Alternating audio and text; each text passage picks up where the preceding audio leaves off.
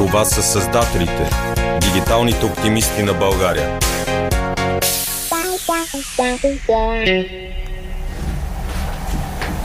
Здравейте! Вие слушате Създателите, дигиталните оптимисти на България. В този подкаст, както и в блога и в бъдещата ни книга, разказваме историите, ежедневието, трудностите и успехите на добри български проекти, които се развиват в дигиталната екосистема тук. Проектът е некомерциален и е движен от желанието на екипа ни, Жустин Томс, Горица Белогушева, Силвина Форнаджиева и аз Хиляна Велинова, да вдъхновим още хора да стартират свои начинания онлайн. Тук е момента да благодарим на партньорите ни ABC Design и Communication, Pixel House, InitLab, Radio Vox и тон режисьор ни Стилян Ринков, както и на всички, които ни подкрепят. А, може да ни намерите на thecreators.bg във Facebook и Twitter. И така, здравейте още веднъж, вече официално. В... За мен е огромно удоволствие, чест и привилегия да ви представя един човек, който познавам вече близо две години и даже работи. Мартин Кадинов, който работим заедно. Мартин Кадинов, който е регионален менеджер за Юго-Источна Европа в ESL и поне за мен много добре попада в идеята на предаването. Той е най-големият оптимист, който познавам. Шегата в офиса е, че ако той е ако аз съм оптимиста, спрямо него съм песимист. Така че, Марто, здравей! Добре дошъл. Много ти благодаря, че прия поканата да се включиш в предаването. Аз благодаря и добре заварил. А, както знаете, различни броеве ще си говорим за дигитални проекти. Някои от тях са свързани с отворена култура, други с интернет, а трети са свързани с гейминга. Гейминга и създаването на игри е моят домен, както се казва. Така че днес съм поканила Мартин, който ще ни разкаже за българската гейм среда и гейм дев среда. Ти си тук от самото начало, обаче аз искам да върна филма малко по-назаде и да ми кажеш, помниш ли първия момент, в който се сблъска с компютър и първият момент, в който се сблъска с интернет.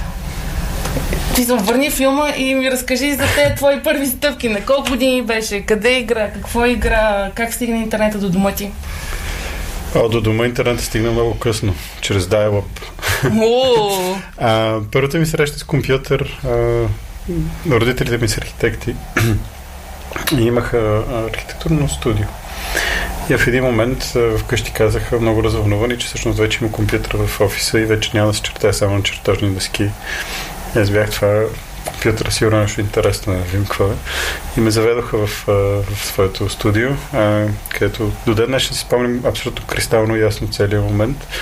Влезнах в една стая, тя беше от хода наляво, след това вдясно и там на масата седеше един господин, казваше се Янко, който беше компютърен оператор, който чертаеше на... Компютърен оператор. Да, който а, а, предполагам, че на AutoCAD или някоя подобна най-базична програма чертая, който ми каза, здрасти, аз съм Янко, аз се представих и той е Мартин и тогава под DOS направи командата MD Martin и след това Change CD, Change Directory Martin и аз видях името си изписано на екрана след мигащата конзола, след това бях такъв Вау! абсолютно, абсолютно втрещен от това, което виждах. И от тогава някакси ми стана ясно, че компютрите ще играят ключова роля в живота ми, да. А, за, за честно казвам, не си спомням първият път, когато ползвах интернет. Не го помня, а, но помня а, първи момент, в който видях мрежа. One как функционира. Беше в един компютърен клуб. То е така в София, в едно мазе имаше много никове, никнеймове, компютърен клуб, до тях беше чорапа, защото начинът по който функционираше. А, влизаш а, и си даваш обувките, срещу тях получаваш едно номерче и след това... А, даваш си обувките. Да, да, даваш си обувките. И ти дават едно номерче. След това с номерчето си взимаш а, джойстик и игра, ако е за конзола, или мишка, ако е за компютър. Това е било много underground. То беше първо буквално underground. Нали, те има много истории, както от всички клубове, предполагам. Но ще спра тук и там играхме различни неща. Имаше различни конзоли, а, а, включително абсолютно революционната за времето си Sega Saturn, мисля, че беше, която работеше с дискове, което беше вау. А, но имаше четири компютъра и играхме различни синглплеер игри, защото там не съществуваше друго в нашите детски мозъци. И в един момент а, а, нали, имаше мрежа. Я да видим какво е това мрежата. Имаше на два компютъра един до друг а, пуснат Doom 2. И аз останах абсолютно вцепенен от това как едното човече на Doom се движи на единия монитор и от неговата перспектива, не от играча, и на другия се движи също. Тоест на съседния компютър виждаш как се движи това. И това някакси ми превърна а, разбирането за игрите от а, две, от реално с две дименции до 3D. Тоест абсолютно нова, а, нова реалност а, с мрежата. И да, въобще има първи път, когато бях компютър, игрите са така неразделна част от живота ми до ден днешен. А, това ли беше момент, в който реши аз ще ставам професионален играч? Как се случиха нещата? Знам, че си бил професионален играч по Warcraft. Ами... Сега те похвалим един от най-добрите в България по това време. Ам... Това дойде много по-късно, защото идеята не, не съм бил толкова смел и оптимистичен, че мога професионално да се занимавам с това нещо на този етап. А, тогава всъщност жертвах доста от училище и всички социални активности, а, прилежащи се един младеж, а, бяха инвестирани в видеоигри. Какво играеш тогава? Ами, тогава е много разтегливо понятие. По-сериозното ми отношение към игрите се появи с а, така най- вселената, в която може би най-много време се прекара двете вселени. Това са вселените на StarCraft и на Warcraft, т.е. може би Blizzard в културното ми развитие и в познаването на фантастика, фентази и така на имагинерни светове имат най-голям отпечатък в моя живот. Започна да играя по-сериозно с uh, Warcraft, с мултиплеер. И винаги съм имал афинитет и винаги съм имал в себе си въртено това да, нали, как така, аз не съм най-добрият, трябва да бия всички други. И било той скоринга на синглплеер игрите, и последствие мултиплеер. И беше Warcraft Reign of Chaos, първия. Uh, след това, не, всъщност първи Orcs and Humans, след това идва Reign of Chaos и Expansion Beyond, uh, Beyond the Dark Portal ако не се лъжа. А, беше експанжена на Warcraft 2. Но тогава започваме да играме по-сериозно мултиплеер, заедно с а, първия Quake. Тогава естествено трябваше да бъдеш най-добър на всички игри. Но след като грандихме така много стабилно количество в различни клубове в София, стана ясно, че някак да си най-добър на всички игри едновременно. И тогава избора ми беше стратегията и започна да играя а, Warcraft, а последствие StarCraft състезателно. И тогава се появи интернет в клубовете а, и да играем онлайн. Изведнъж това, че си най-добрия в твоя клуб и ходиш в другите клубове и биеш в другите клубове, а, се промени рязко, като се появи интернет, а, защото всъщност почва да играеш с хора от а, други градове, други държави, други континенти. И после се появиха и реплеи, и демота а, на, на матчове. Виждаш всъщност, че нали, не си чак толкова пак най-добрия на света. И там се започнахме да изграждаме едно малко обществото. Спонтанно от само себе си се получи. От хората, които имахме по-голям афинитет към състезателния гейминг. Ам, започнахме да играеме състезателно, а, играхме за различни международни отбори. Точно преди има термин e-sports изобщо. Почнахме да ходим по различни състезания в света, почнахме да се организират квалификации за световни шампионати в България. А, и, и така. В какви международни състезания си участва? Ами, три пъти или два пъти на WCG, World Cyber Games, което беше по времето, когато World Cyber Games се провеждаше, беше еквивалента на Олимпиада. Т.е. първо, че нямаше друго състезание с подобен мащаб. той беше на принципа, нали, от организационна гледна точка, има локални партньори, които организират а, квалификациите в дадена държава и случват победители.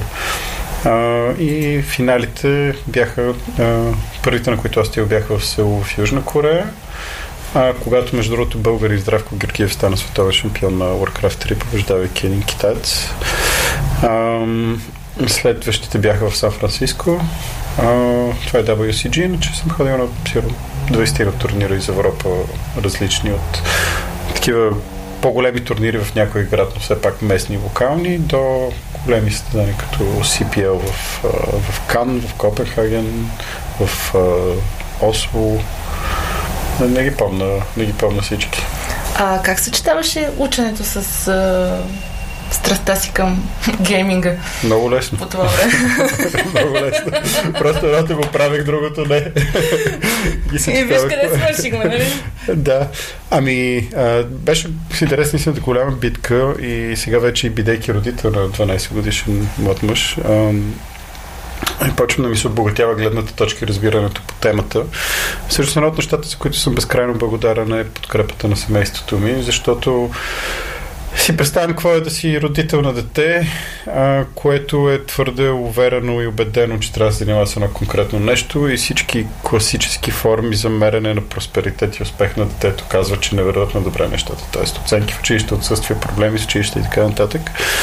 А, но аз за добро или лошо, ако а, има така вътрешен нещо ме тегли към нещо. Много не се противопоставям, предпочитам да канализирам тази енергия, отколкото да се боря с нея.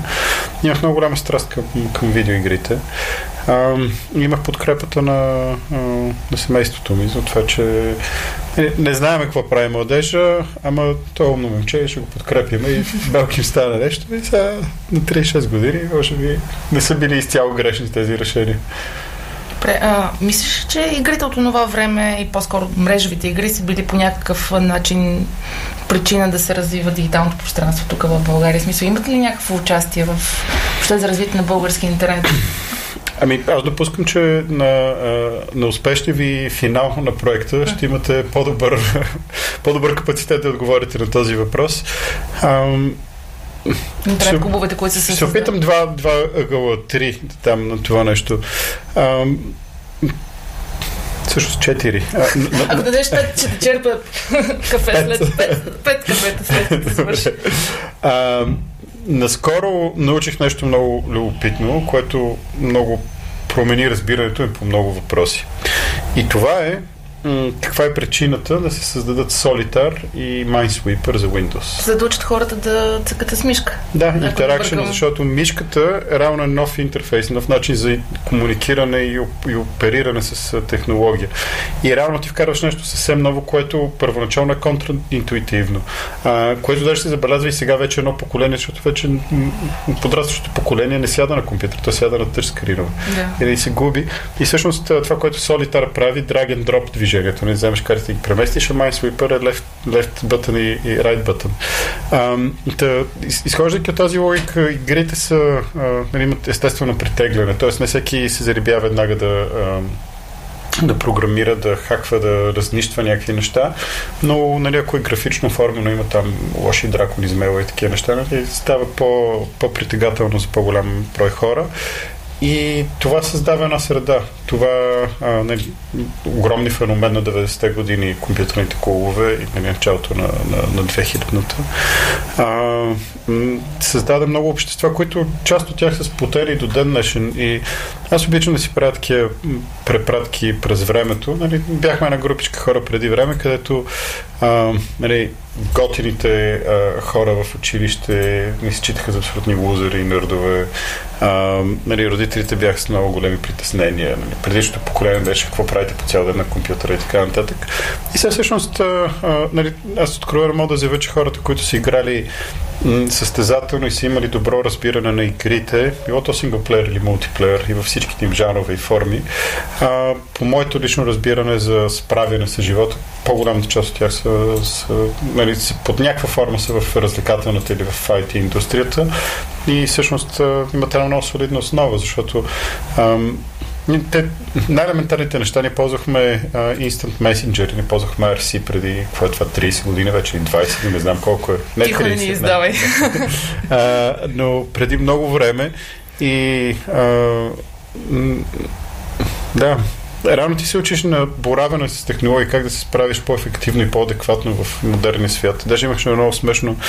А, ходихме там по различни медийни участия в а, началото на 2000-та година, а с, именно с Здравко, който стана световен шампион и попаднах в една телевизия, канал 2001 или СКАТ, не се лъжи, имаше едно време в НДК там под земята, а, където а, нали, сценаристите продуцентите на предаванията имаха нали, относително лесна тема беше да правиш видеоигрите полезни или вредни и слагаш там някакви геймери, дето като нас и от другата страна слагаш някоя психология, доцент по нещо си. И няма да забравя, имаше един господин, който а, в едно предаване гостувахме, където имаше един а, не си спомням сега какъв му бил профил. Вероятно било психология или социална антропология или нещо този сорт. И нали, казвам, ето аз тук този доклад работих 3 години върху него и вижте, те, това са дефицитите, които си генерират от прекалено прекарване пред видеоигри и така нататък. И ние си поговорихме с него преди предаването.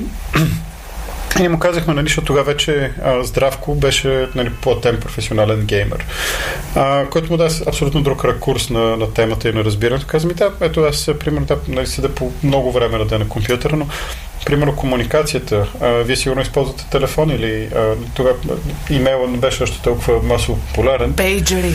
А, и така смятам, аз комуникирам с всички хора от цял свят. Бил съм в 15 държави вече, познавам различни култури, нали, освоявал съм си английски язик и така нататък. И той беше такъв, ами, нали, да си признавам, не съм гледал този, от тази гледна точка ефекта на прекарването на време пред компютър. Но ние реално бяхме на много бурно поколение, което беше на кръстопътя между две неща. Първо, нали, реалността в България, един тръгващ си комунизъм и настъпващи едни абсолютно мрачни години. Аз като се замисля как сме оцеляли 90-те години в България, това е направо чудо и как е станало хора, хора от нас. А, така че чисто социално в едно поколение, от друго чисто ам, технологично. Реално, аз примерно на племениците и населим, като, като, като ми казвам, вие знаете ли аз колко съм стар? Аз, когато съм се родил, нямаше интернет. И те такива, как така нямаше интернет? Нали, това е едно да си представиме а, или в по-ранна възраст да си живее в свят, в който няма Гутенберг не си е произвел печатната машина или няма електричество или няма автомобил, нали? защото при тях винаги го има това нещо. Така че а, придобиването на тези, а, макар и абсолютно базични дигитални а, адекват, адекватност е фундаментална а, в а, когато аз работех спокойно с компютъри и с други технически устройства, буквално 80% от съучениците ми, от хората на моята възраст, още не знаеха това за ядене или за, за, за какво е. Нали, сега вече всеки има имейл, всеки има акаунти на всяка, но това не беше така едно време. Добре. А, ти преди малко каза професионален геймер, преди колко близо 20 години? Е, 20 малко. 20 не... Е, 18. Добре, преди 10 15-18 години, че вече имamo професионални геймери. А, виждаш ли разликата между професионалните геймери тогава и професионалните геймери сега? И да обясним горе-долу на публиката какво е, на слушателите какво е професионален геймер. Те разлики са много повече от приликите. Има ли прилики въобще нещо останало ли? Има, да, да. Пак мишката и клавиатурата. Пак си играят видеоигри и се изкарват пари от това, но Едно време, това просто бяха пионерските стъпки тогава. Първите а, нали, хората, които имаха най-голями щах и желание и воля да инвестират себе си, най-вече времето и желанието си. Това нещо правиха различни там състезания. Някакви хора, които буквално за хоби, понеже кефът игрите, организират турнири. Ние сме ходили на турнири, където хора, които е така дават награден фонд, взимат компютъри под найем, само за да дадат най-добрите, които играят в София, в България при тях нали, за да, да се случват някакви неща. И това беше партизанска дейност. Нали, ни, нищо систематизирано и организирано. Нали, World Cyber Games имаше няколко европейски такива организации на американско, които малко по-сериозно подхождаха. Но като в Корея, нали, Южна Корея, което се счита за, до голяма степен за родината на професионалния гейминг, нещата да е малко по-различни мащаби са придобивали. Но това нямахме толкова прек досек до Корея култура. Нямаше YouTube, нямаше такива неща. Не. Тогава един приятел каза, защото братовчет му е говорил с един корец, който е, малко, това бяха каналите на информация на моменти. А, но нали, преди беше много м-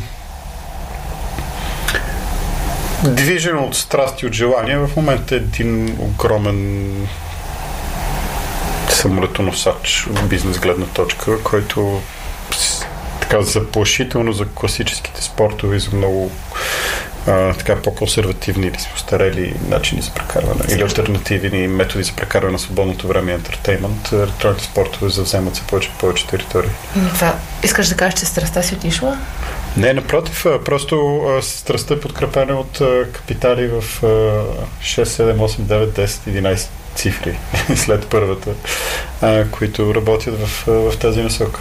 Mm-hmm. Добре, и спорта като бизнес, тъй като почна тази тема, да поговорим за това малко. От тогава насам една ретроспекция малко да направим.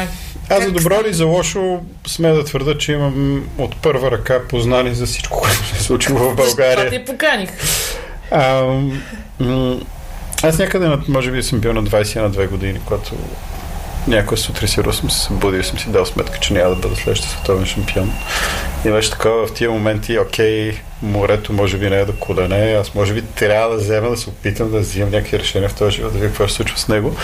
И останах в гейминга и в e-спорта, но по-скоро от организаторска гледна точка, не от аз като активен състезател, а, защото имаше много по-добри от мен. А, и започнах да занимавам с организация.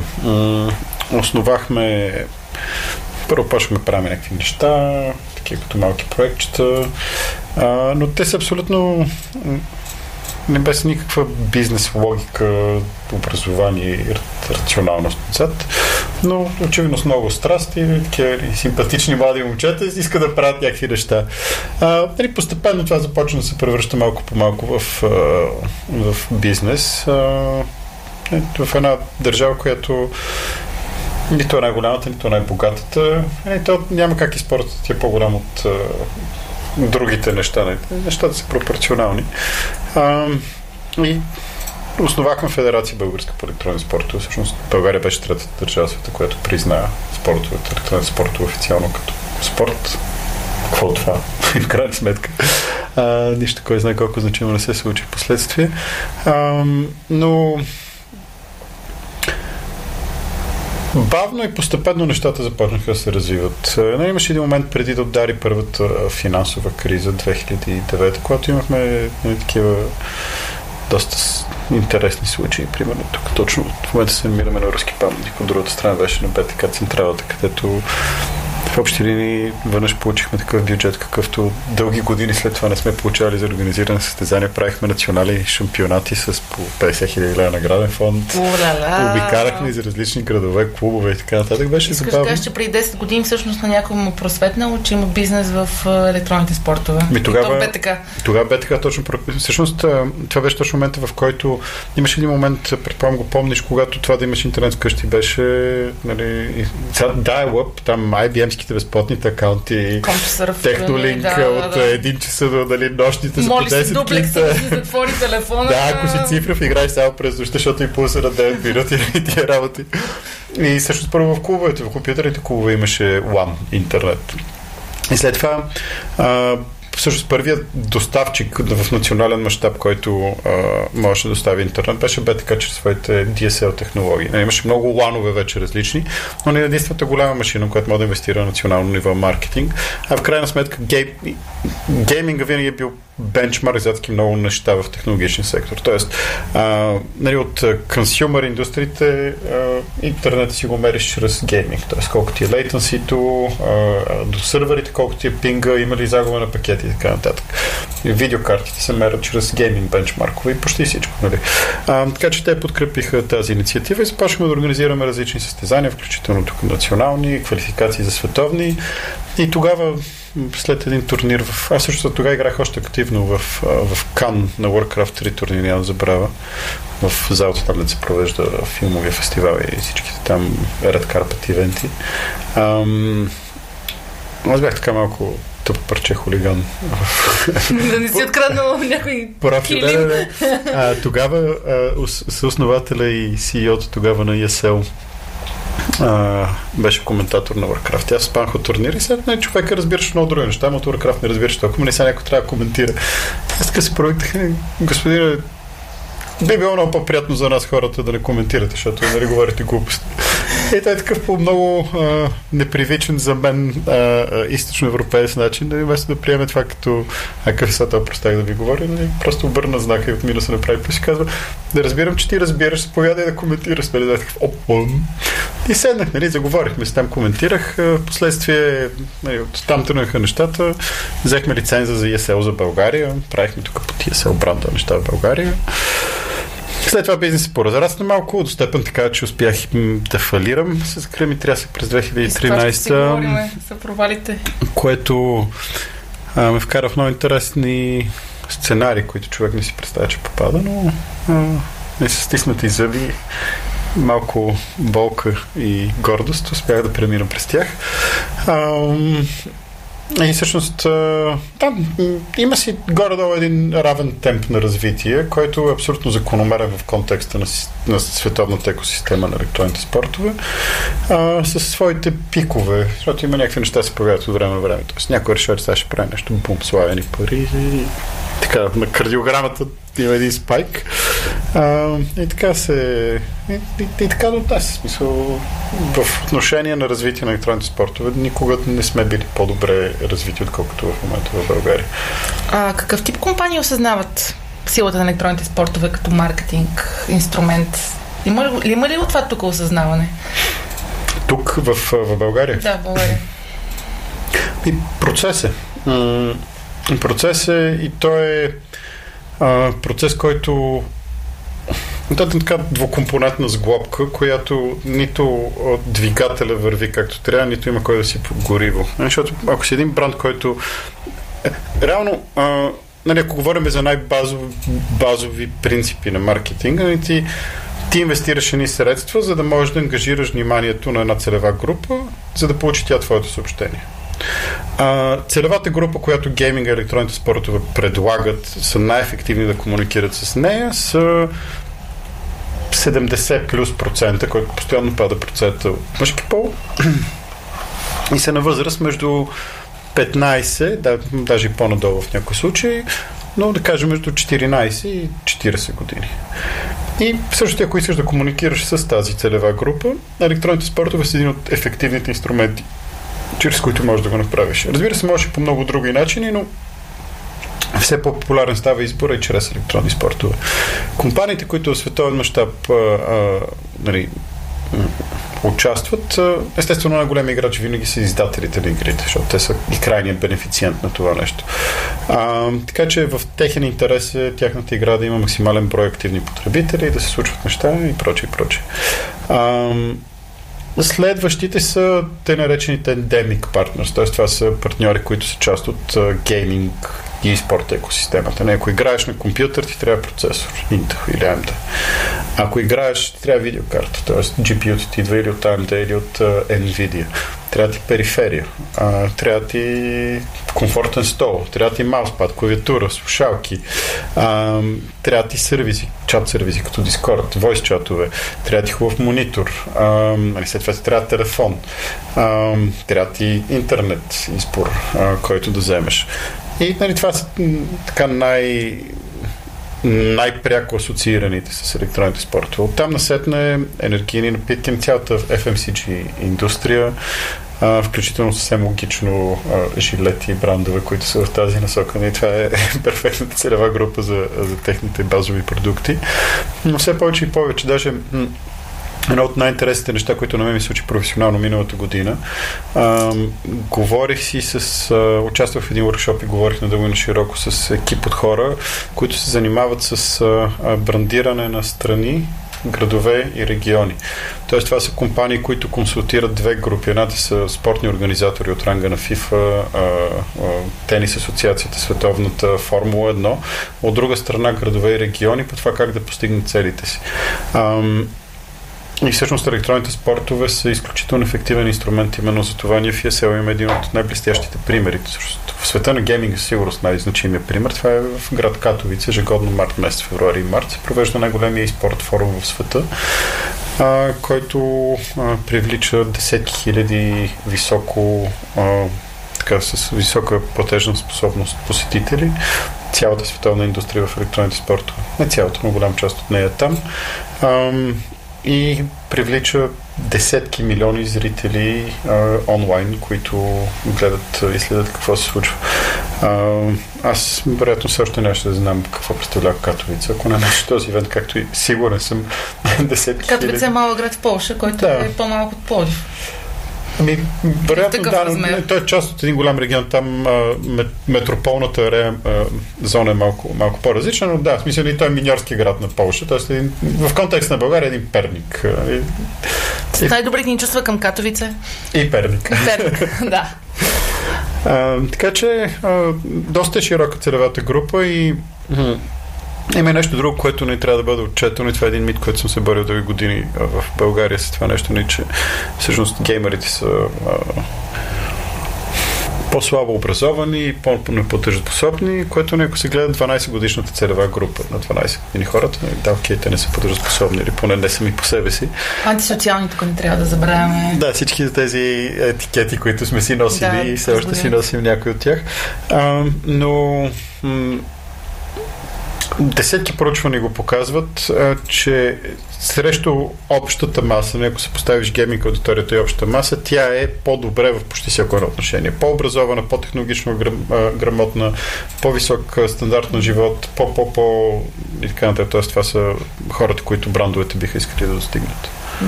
А, Миналата година, 2018, се заговори, почна да се спрягат и спортовете и Олимпийските игри.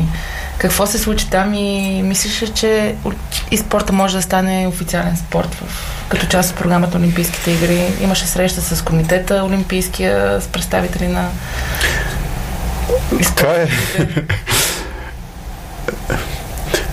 Ще отговоря, но ще почна далече. Да. Като на всеки новодушъл на партито, да иска да се заяви по някакъв начин, да каже, ето аз съм тук, този съм готи, съм интересен съм. А, така електронните спортове дълго време обясняха, сега ние тук ще дойдем, ще пораснем, ще станем смислени, ще станем част от Олимпиадата, ще станем по-големи от футбол, ще станем еди какво си. И в един момент електронните спортове станаха достатъчно големи, че да си дадат въпроса, абе, ние имаме ли нужда да сме част от Олимпиадата? Има ли нужда да се сравняваме с това или онова или онова? А, и всъщност поеха един малко по-различен наратив. Нали, естествено, всяка компания, всеки човек има различна интерпретация и обяснение на цялата тази, целият този феномен. А, те по някакъв начин вече бяха част от uh, официалната олимпийска програма, макар и не включени като официален спорт. Те бяха в откриването. Uh, да, с да. С StarCraft в даже ESL, компанията, за която работя. Тим. Тим. Добре. Uh, Ще обясним и за ESL след да. малко. Uh, беше uh, част от тях. Според мен не е въпросът дали е кога. Uh, и той е много различен в своя генезис от въпроса дали изповядва ценностите на Олимпиадата или не, а всъщност е един много прагматичен, комерциален въпрос. И то комерциален не само в смисъла на парите, а в смисъла на а, ангажираността, която той създава от публиките. Ам, аз следих изкъсо резултатите, участниците, мненията, формиране и в общи линии една така първа среща, дето се душат кучетата ми да разберат кой с кого какво може да прави. А, най... Като цяло трябва да се всеки би бил много, всеки е много внимателен в, в този а, танц в своето начало, защото нали, все, все пак е винаги съществува аргумент и много хора са напълно убедени в истинността и правотата му, че не можеш да поставиш някакъв човек, който седи един стол и цъка с пишка и клавиатура, да го сравняваш с а, половец или с волейболист или с а, гимнастики и тези неща. Ма тук е факт, че примерно те ходят да тренират. Има си подготвителни... И то, тук връщане и въпрос какво означава спорт, там да. етимологични, Защото философски... Да, да, всички, всички тези неща. А, но... А, според мен не е въпрос дали изобщо, ами как точно а, и кога точно. А, не, специално за Олимпиадата е едно от нещата, които трябва да се направи правилни подборни игри, които са без насилие. Защото Рано погледнато голяма част от игрите, които са популярни и се играят като електронен спортове, има насилие. Макар и анимирано, като примерно League of Legends или Dota или Clash Royale, нали, в основата си там едно човече с меч бие друго човече с магически жезл. Нали, което е нещо, което за а, Олимпиадата, което изтъква като една от основните ценности и мисии нали, на своето съществуване, именно а, промотирането не на агресията и така нататък. Така че от една страна е въпрос на селекция на игри, от друга страна е въпрос на това са два вектора, т.е. все повече и повече класическите спортове, включително Олимпиадата, като така най-титуловани форум, може би, имат нужда от това да бъдат релевантни, от това да има интерес. Крайна сметка някой финансира тази Олимпиада и това не сме ние пряко. Но и това са продажбата на медийни права и цялата бизнес машина, която е заформена там. А, така че не можеш да се лишиш от тази аудитория. Нещата стават все по-дигитални, все по-интерактивни И е естествен ход е под една или друга форма видеоигрите да се включат и също да се направи някаква форма на интеракция с класическите спортове, което дава възможност за друг тип изживяване, което е по-свойствено на хора от поколението, което не може да си статично в 6 часа да чака нещо на телевизора, трябва просто да цъка постоянно навсякъде. от една страна, от друга страна, издателите на игрите и спорт бизнеса като цяло има как да извлече дивиденти от от една такова партньорство. Но вече връзките и препратките с класическите спортове, като бизнес оплитания, т.е. много от собствениците на отбори, тип LA Lakers, Miami Heat, са вече в бизнес електронни спортове чрез свои отбори. А, така и много, примерно FIFA, която е виртуалният вариант на футбол, която е официална игра, лицензирана от FIFA, носи нейното име от Световната футболна федерация. Все повече и повече организира и то в партньорство с съществуващата инфраструктура от спортни клубове а, и федерации, асоциации организира активности. А, така че не, так, в крайна сметка има някаква симбиоза, която все по-често ще бъде срещана. Добре, а ако аз съм играч, който сега искате първо да започне да се развива в сектора на спорта. Какво би ми препоръчал и както и към организаторите, които биха желали да организират турнири. Нали знаеш, съвета към младите, сега е, сега е твой шанс. Има един Примерно това, което на мен откровено мога да кажа не ми стигна, за да бъда толкова успешен, колкото ми се искаше да бъда, е дисциплина. И то най-вече в частта, че това аз през цялото време играех. А всъщност ти не трябва да играш, ти трябва да тренираш. Това са две коренно различни неща. Едното е да играеш игра сред игра и да ти е кеф и да ти е кеф и да ти е кеф, а другото е играеш, водиш си бележки, анализираш, виждаш какво трябва да предприемеш, дебатираш с хора, говориш си с хора, които могат да ти помогнат за своето израстване, изграждаш си навик, програма, която си спазваш, която се включват психологически моменти, разбиране играта, аналитика, по-добра работа в екип, защото повечето игри са отборни и така нататък. Така че м- разликата между това да играеш много добре и да тренираш е огромна. Едното става за кеф, а другото не е задължително кеф. И то именно нещата, които не са ти кеф, са тези, които правят разликата между добрия, между успешни и неуспешни. Талантливи хора бол. А, някои са по-амбицирани от другите, респективно стигат по-надалеч. Но накрая, като се стигне до разликата между първи и втори, което е всъщност най-съществената разлика, а, обикновено разликата в това е, че единия е жертвал неща, за да направи тези неща, които другия не е направил. Не, е решил да не ги жертва. Така че ако някой иска да бъде успешен като състезател, той трябва да тренира, не да играе. И ако си мисли, че тренира докато играе, вече, вече е с една много голяма самозаблуда а, а, живее. От гледна точка на организаторите, четете и следете. А, четете и следете, защото м- все още голяма част от хората, които са в електронните спортове като бизнес, са хора, които са водени от страст. А когато си воден от страст, ти сам избираш да интерпретираш някои неща, така че да можеш да оправдаш пред себе си дадено решение, което искаш да вземеш. Нали? Примерно, данните показва че може да намериш три спонсора за по 5000 лева за събитието ти, обаче ти понеже е много готино и е твоето и си убеден и знаеш, че няма да спиш и така нататък, го правиш с бюджет като за 30 хиляди, два пъти повече спонсори. И понеже си много добър и наистина успяш, от 3 правиш 4, защото си изчерпал всички възможности, обаче в крайна сметка имаш 4, а не 6 спонсора при планирани 6, а другия вариант е да си малко по-прагматичен и планираш 3 при 3 възможни или да планираш 2 при 3 възможни и да направиш след това по, по следваща по-етапна стъпка, на което на мен винаги също ми е било проблем това нещо. Не трябва да живее се веднъж, трябва неща да се случват да, тук да, сега. Да, Защото иначе утре, утре се знае нали, какво е.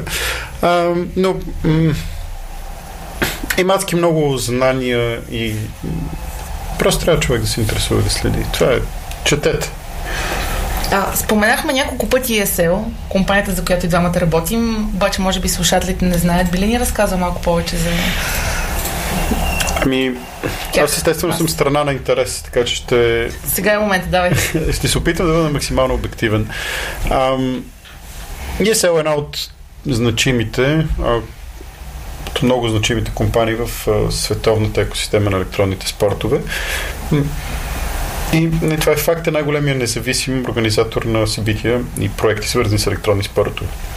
Независимо означава, че а, не работим ексклюзивно с една игра, а, която е собственост на един издател. Тоест, ние сме трета страна а, в този случай и работиме и с а, Riot Games, и с Valve, и с Blizzard, и с а, Wargaming, и с Supercell, и с а, много издатели на различни игри. А, със сигурност един от пионерите и лидерите в света на електронните спортове. Тоест, света ще, ще бъде, света на електронните спортове ще, ще бъде много по-различен, ако се не съществуваше. А, по същество сме компания, която има капитализирано много знание от опит от първа ръка, а, включително и много ценен опит от просто правяки грешните неща, което а, а, в крайна сметка, чрез правяки правене на грешни неща, научаваш а, как да правиш по-малко грешни неща и, и напредваш. Но това, което нали, м- ние целта на ESL е да създаде спорта на подрастващото поколение. Нещо, което звучеше абсолютно крейзи, амбициозно и лунатично преди 15 години. Все повече и повече нещата отиват на там, че електронните спортове а, стават спорта по предпочитание или спорта, или развлечението, не, каквато и да е дума да се приложи, на все по-голяма а, група от хората.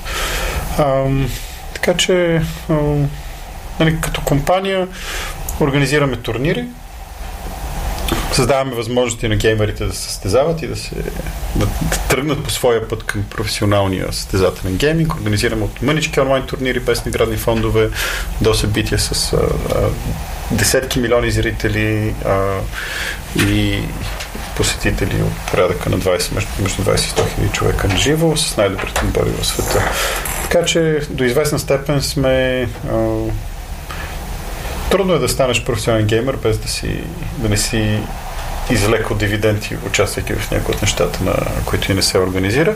А от друга страна сме, нали, тук минутката за бизнес реклама, сме компанията, която а, ако някой бранд има желание да се асоциира и да адресира тази аудитория, а, мисля, че и в световен мащаб и в България сме тези, които можем най-добре да помогнем на един бранд да постигне своите цели. Добре. А, през годините си участвал и в много други проекти и си създавал много други проекти. Между тях Songfest, Game Dev Summit, провалял се в част от тях, както преди малко спомена.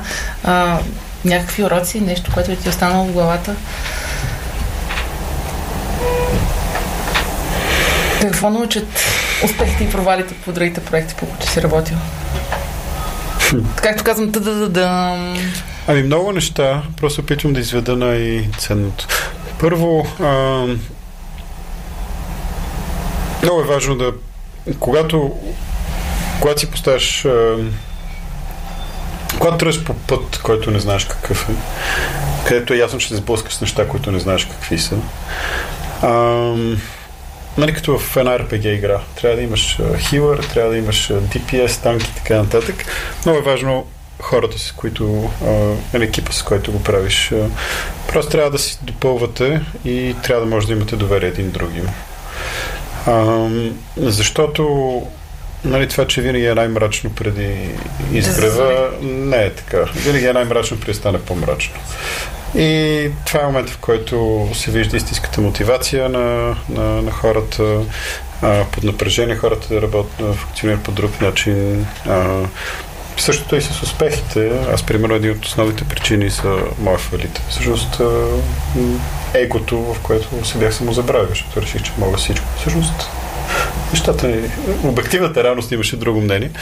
А, това е едното нещо и другото е просто не, не пишете чек, който не можете да осребрите. Това е... Аз съм го правил не веднъж. Най-ценната валута е доверието. Няма, няма по-ценно нещо от това. А, пишейки чек, който не можеш да осребриш, унищожава най-ценната валута, която имаш и или ще унищожи тотално усилите ти, или просто ще направи ще намали темпото ти на движение значително. Благодаря. Имаме и въпроси от публиката. Готов ли си? Даже съм чел някой. Чел ли си? Добре. Александър Александров пита. Как да се защитим от фотон канон ръж в много ранен етап? Фотон канон ръж в много ранен етап. Не играйте StarCraft. Ако не играете StarCraft, няма как да ви направят. Няма как да ви, Няма как да ви направят. Освен ако прото си не дойдат и да ви почне ви строят канал, до там вече аз не мога да помогна. Саша, надявам се това отговаря на въпроса ти. А, Мартин Григоров ни задава следния въпрос. На какво ниво е прогеймингът България спрямо другите държави от Юго-Источна Европа и популярността му там по-голяма ли е, отколкото тук? При все, че би трябвало да съм доста квалифициран да отговоря на този въпрос, защото работя с фокус в този регион и хода на всички събития и си говоря с партньори и участници от всички. Няма емпирични данни, по които да може да се отговори, така че ще дам своя guesstimation. На едно ниво с. А, нали, в някои насоки някои държави са по-добре, в други други. Примерно а, в Гърция все още интернет кафе културата съществува и активна, а, така че там е много по-вайбрант, много по-живо и активно общество. Ам, в Унгария пък, примерно, има много по-солидно финансиране от, а, от държавата и от а, публичните власти. В Румъния има най-голямото за региона шоу и събитие. Букуреш Гейминг Уик. Комикон в частност и Букареш Гейминг Week. За, за, за двете години, а, ние където или всъщност ние направихме един голям ивент, а, голям събитие на края на миналата година. Ам, има нали, в Хрватска има голям телеком, а едно както и в България стартира своята, своята лига. А, така че бих казал, че са на нали, вече гледна точка на активно общество, различните държави са кора от трендовете си ни същи. Еднакви игри си играят с еднакви пропорции. В крайна сметка а, живее в един глобализиран свят, а що се касае до видеоигри, а, тук може да се разглежда нали, много по да се укрупнят регионите. А, защото живеем онлайн. Повече онлайн, отколкото офлайн. А, така че със своите специфики, много условности, звездички, дисклеймери, бих казал, че са на, Едно на, ниво. на едно ниво. Да. Добре, е, Емил Димитров ни пита да очакваме ли турнири, а защо и не лиги в ESL след излизането на Warcraft 3 Reforged? А, Признай си сега. Признавам си, много от... А, а, е, мисля, че е релевантно да спомена, че се познаваме само доста добре, доста отдавна. А, реално, немалка част от хората, които все още са в ESL, са old school Warcraft играчи, включително и в високи менеджмент. Имаме тези, които организираха една от първите лиги на времето. Warcraft 3 Champions League, WC3L. И си има една малка чат група вътрешно, където, а, излиза Warcraft, какво ще правим? и Така, нататък. така че, а, а, нали, ние със сигурно ще играем и очаквам да организираме различни, различни активности. В крайна сметка, Warcraft е една от а, любопитните игри. Добре, Така че по-скоро да. по-скоро дай му. И последен въпрос. Кога ще имаме геймър спортист на годината? Обективно 2018. Тук може да кажем, че един от геймерите беше вкаран в листата спортист на годината. Да. А, нали, начин, трябва да се отбележи начин по който нали, България има ежегодно се излъчва спортист на годината, като методологията по която се случва това нещо, нали, има независими номинации и след това група от журналисти, ако не се лъжа 120, спортни журналисти гласуват кой да бъде той. А, миналата година, не без твоя помощ да те посоча веднага с пръст, а, Да помахнем. а, със сигурност най-успешният спортист на България за 2018 година а, беше влезна в тази група. Това е Иван а, Иванов, а, който е най-добрият дота играч за 2018, който постигна успехи, който аз не спомням някой друг спорт в България да е постигал. Просто ам, методологията и критериите и начина по който се формулират спортист на годината бяха изключително съвместими с тази друга альтернативна действителност, която гейминга живее. Но той спечели, неговият отбор а, взе първо място на турнир с а, милиони зрители, с Милиони 25 милиона награден фонд и той беше обявен за MVP. А, и реално, нали, то няма какво повече да правиш. Това е най-високото в света на, на Дота и едно от най-високите в света на, на, на електронните спортове изобщо. А, и българин го постигна това нещо. И се чу, имаше доста, доста сериозен отзвук в, в България. А, така че лично 2018 за мен си има спортист на годината, както и за, и за много други. Добре, Марти, благодаря ви. Благодаря, че слушахте създателите Дигиталните оптимисти на България. Ще се видим следващия вторник по Радио Vox. а Четвъртък ще пуснем и подкаста на нашата страница thecreators.bg. Благодаря за поканата, беше изключително приятно и И успех на проекта. Мерси. Това са създателите, Дигиталните оптимисти на България.